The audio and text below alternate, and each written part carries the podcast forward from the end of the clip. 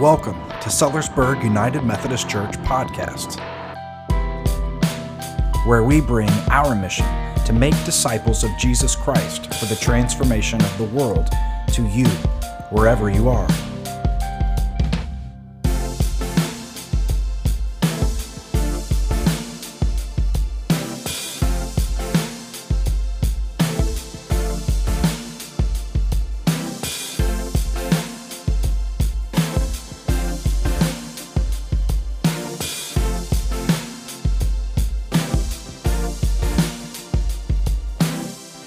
So our stewardship focus is centered on a sermon given by John Wesley. John Wesley is the founder of the Methodist movement, the founder of the United Methodist Church at its earliest roots. And in 1760, he gave a sermon called The Use of Money. And that's where that line that we focused on last week and will continue to focus on comes from, that we gain all we can, we save all we can, and we give all we can. That this is the life of Christian prudence when it comes to finances and wealth. And so Wesley wants to remind us that we can't really enter into this conversation until we come to terms with one simple truth. We are stewards. Nothing we have is ours. Everything we've ever had in our lives has been given to us. All of creation, every animal, every plant, the very land upon which we walk, our own breath, the gift of family and friends, it all comes from God. It belongs to God. And God has entrusted these things to us. We are stewards. And so the passage in Luke focuses on a clever steward, a shrewd steward.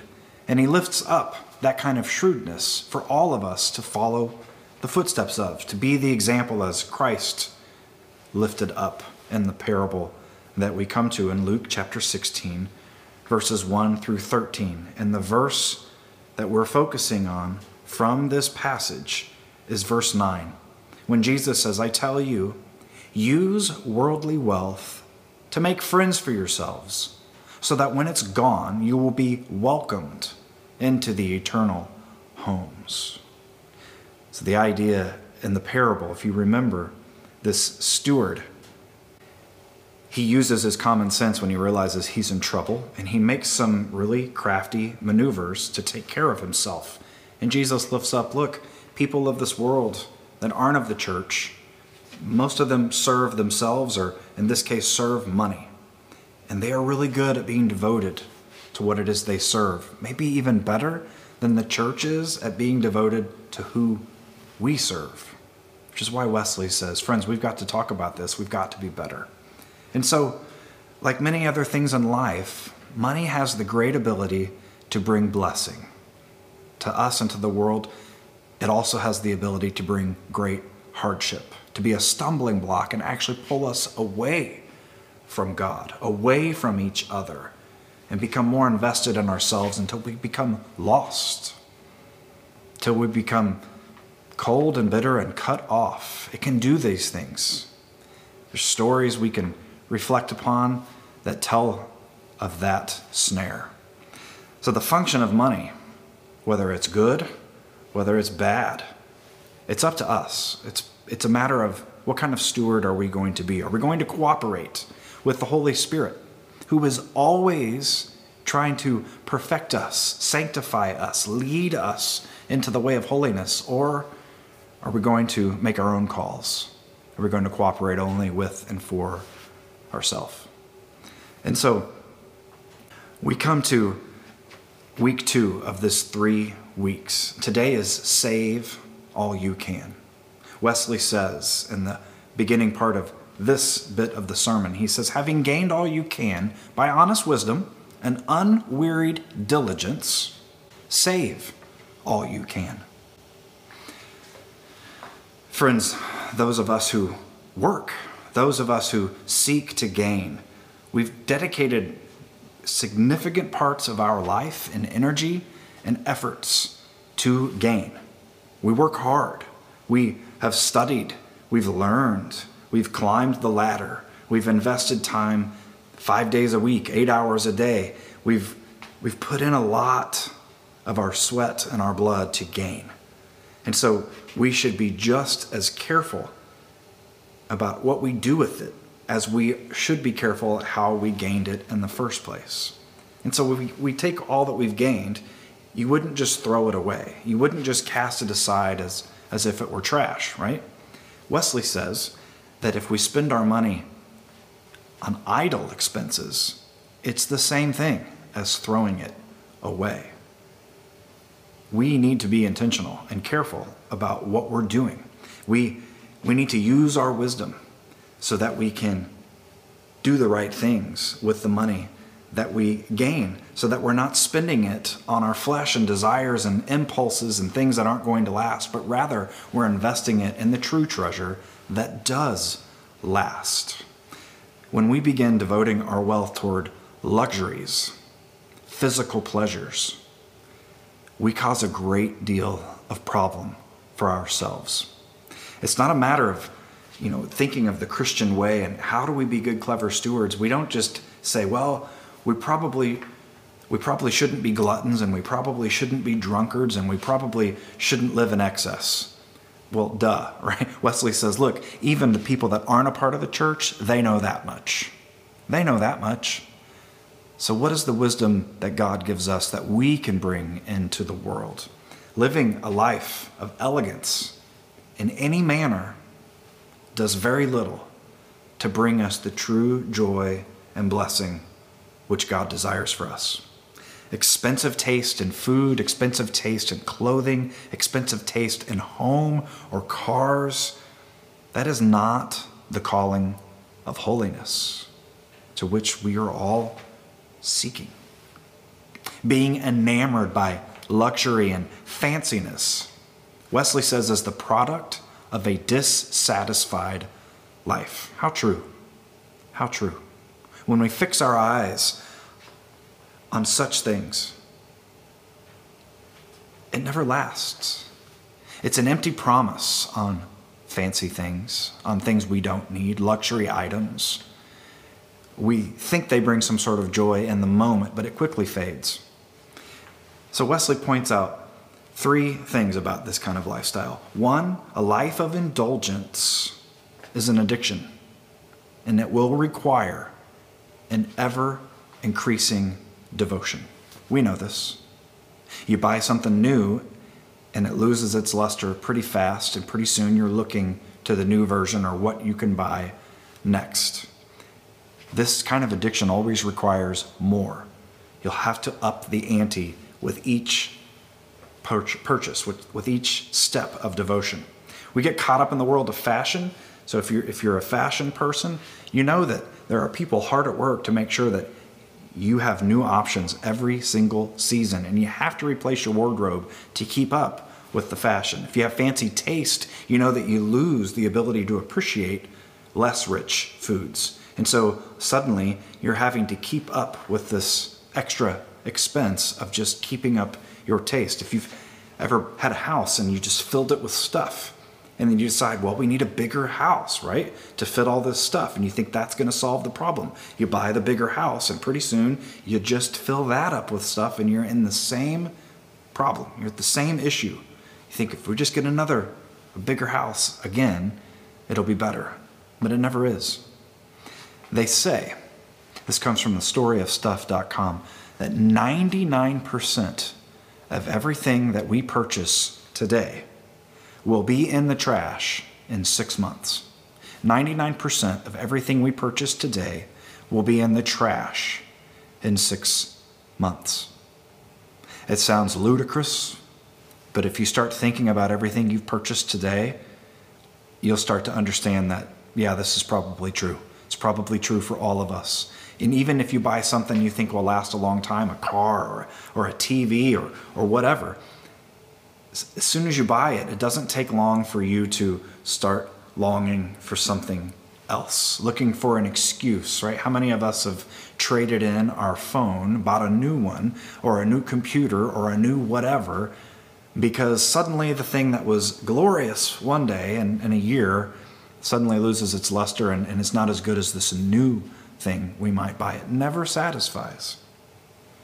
This life of indulgence is addicting. Number two, this kind of life mainly is just to gain status and favor with people of the world, right? I mean, we want the new things, the bigger things, the fancier things, the richer things, because we want people to think, hey, they've got it all together. They're powerful, they're rich, they've got the good stuff, they're a success. We're just chasing the applause of the world. And as the church, we should be seeking the applause of God. Not to say how great we are, but to say how faithful, how clever in our stewardship we are. When we seek the applause of the world, we learn a few things. One, the applause always fades. Always. It never lasts. Two, acquiring and maintaining such applause leads us into a dead and stagnant life. It leads us away from joy. Three, we will never gain peace and satisfaction when we live this kind of life. We will only gain stress, debt, and worst of all, distance. Distance from God, distance from others, and distant from ourself and the person we know we were made and whom we want to be. This kind of life, it's just to gain status for applause in the world. Number three, Wesley says it, considering one and two, considering the indulgence is addicting and that it's just for the applause of the world, we go back to the image of throwing stuff in the trash, our gains. Wouldn't it be better to throw it in the trash than to spend it in these first two ways, which ultimately lead us into a dead and distanced life? I mean, at least if we threw it away, we would save ourselves the pain and the trouble. Wesley says at least throwing it away would save our souls from damage and destruction. This is not the Christian way. We are to fix our eyes on the true treasure, love, grace, mercy, peace, patience, connecting with our neighbor and being the disciples we're called to be, following in the ways of Jesus Christ. Now we consider all these things for ourselves. Let's talk about the people whom we love. Some of you are grandparents, some of you are parents, some of you are uncles and aunts. Some of you aren't yet. Some of you are kids. One day you'll be these things. And so when we think about what does it mean to be a clever steward for the sake of the next generation, we often in our culture want to give our kids anything and everything they want. I'm the same way. I want to give my girls and my son anything they want, right? I want to see that smile. I want to make them excited. And especially as we get into the Christmas season, when we long to create that moment where they see the presents under the tree. But Wesley asks us, what are we really teaching them? Are we teaching them to keep their eyes on the real treasure? Or are we starting them down the path of addicting indulgence and seeking the favor of the world around us? Why would we teach our children this kind of life, Wesley says? Are we not setting them up to walk a dangerous path, one that most of us know all too well? Wesley says, why should you purchase for your children more pride or lust, more vanity or foolish and hurtful desires? They do not want any more. They have enough already.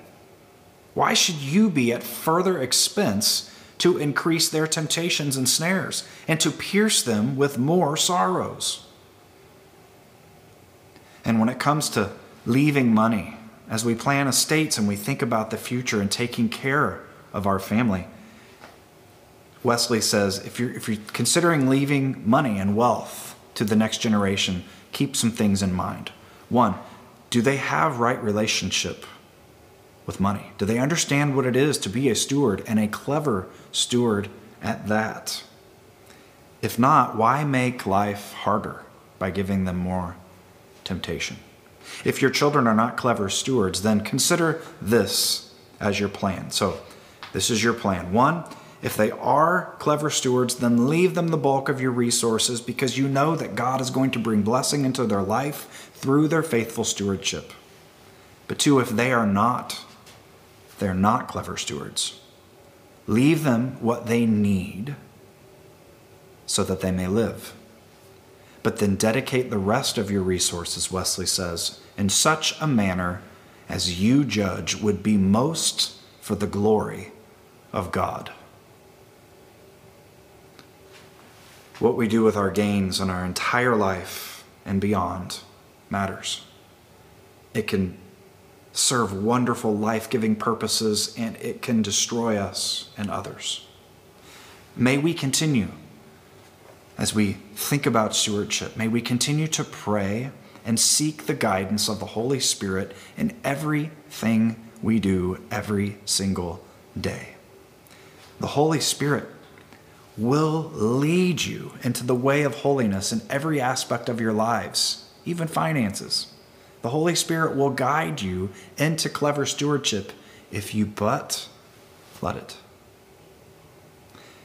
My friends, let your relationship with money, let your shrewd stewardship reflect your allegiance to Jesus Christ as Lord and Savior, so that in whatever you do, you are being a witness to the world around you, that they may witness the blessing of God that comes into your life through faithful stewardship, that they may come to witness the glory of God themselves, that they may seek to be disciples of Jesus Christ and truly give their entire lives, even their finances, over to God, to let God bless them through them.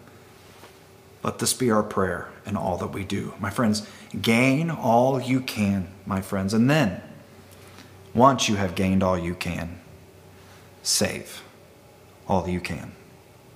Amen. We thank you for joining us today, and it is our hope that you have experienced the blessing of God through our time together.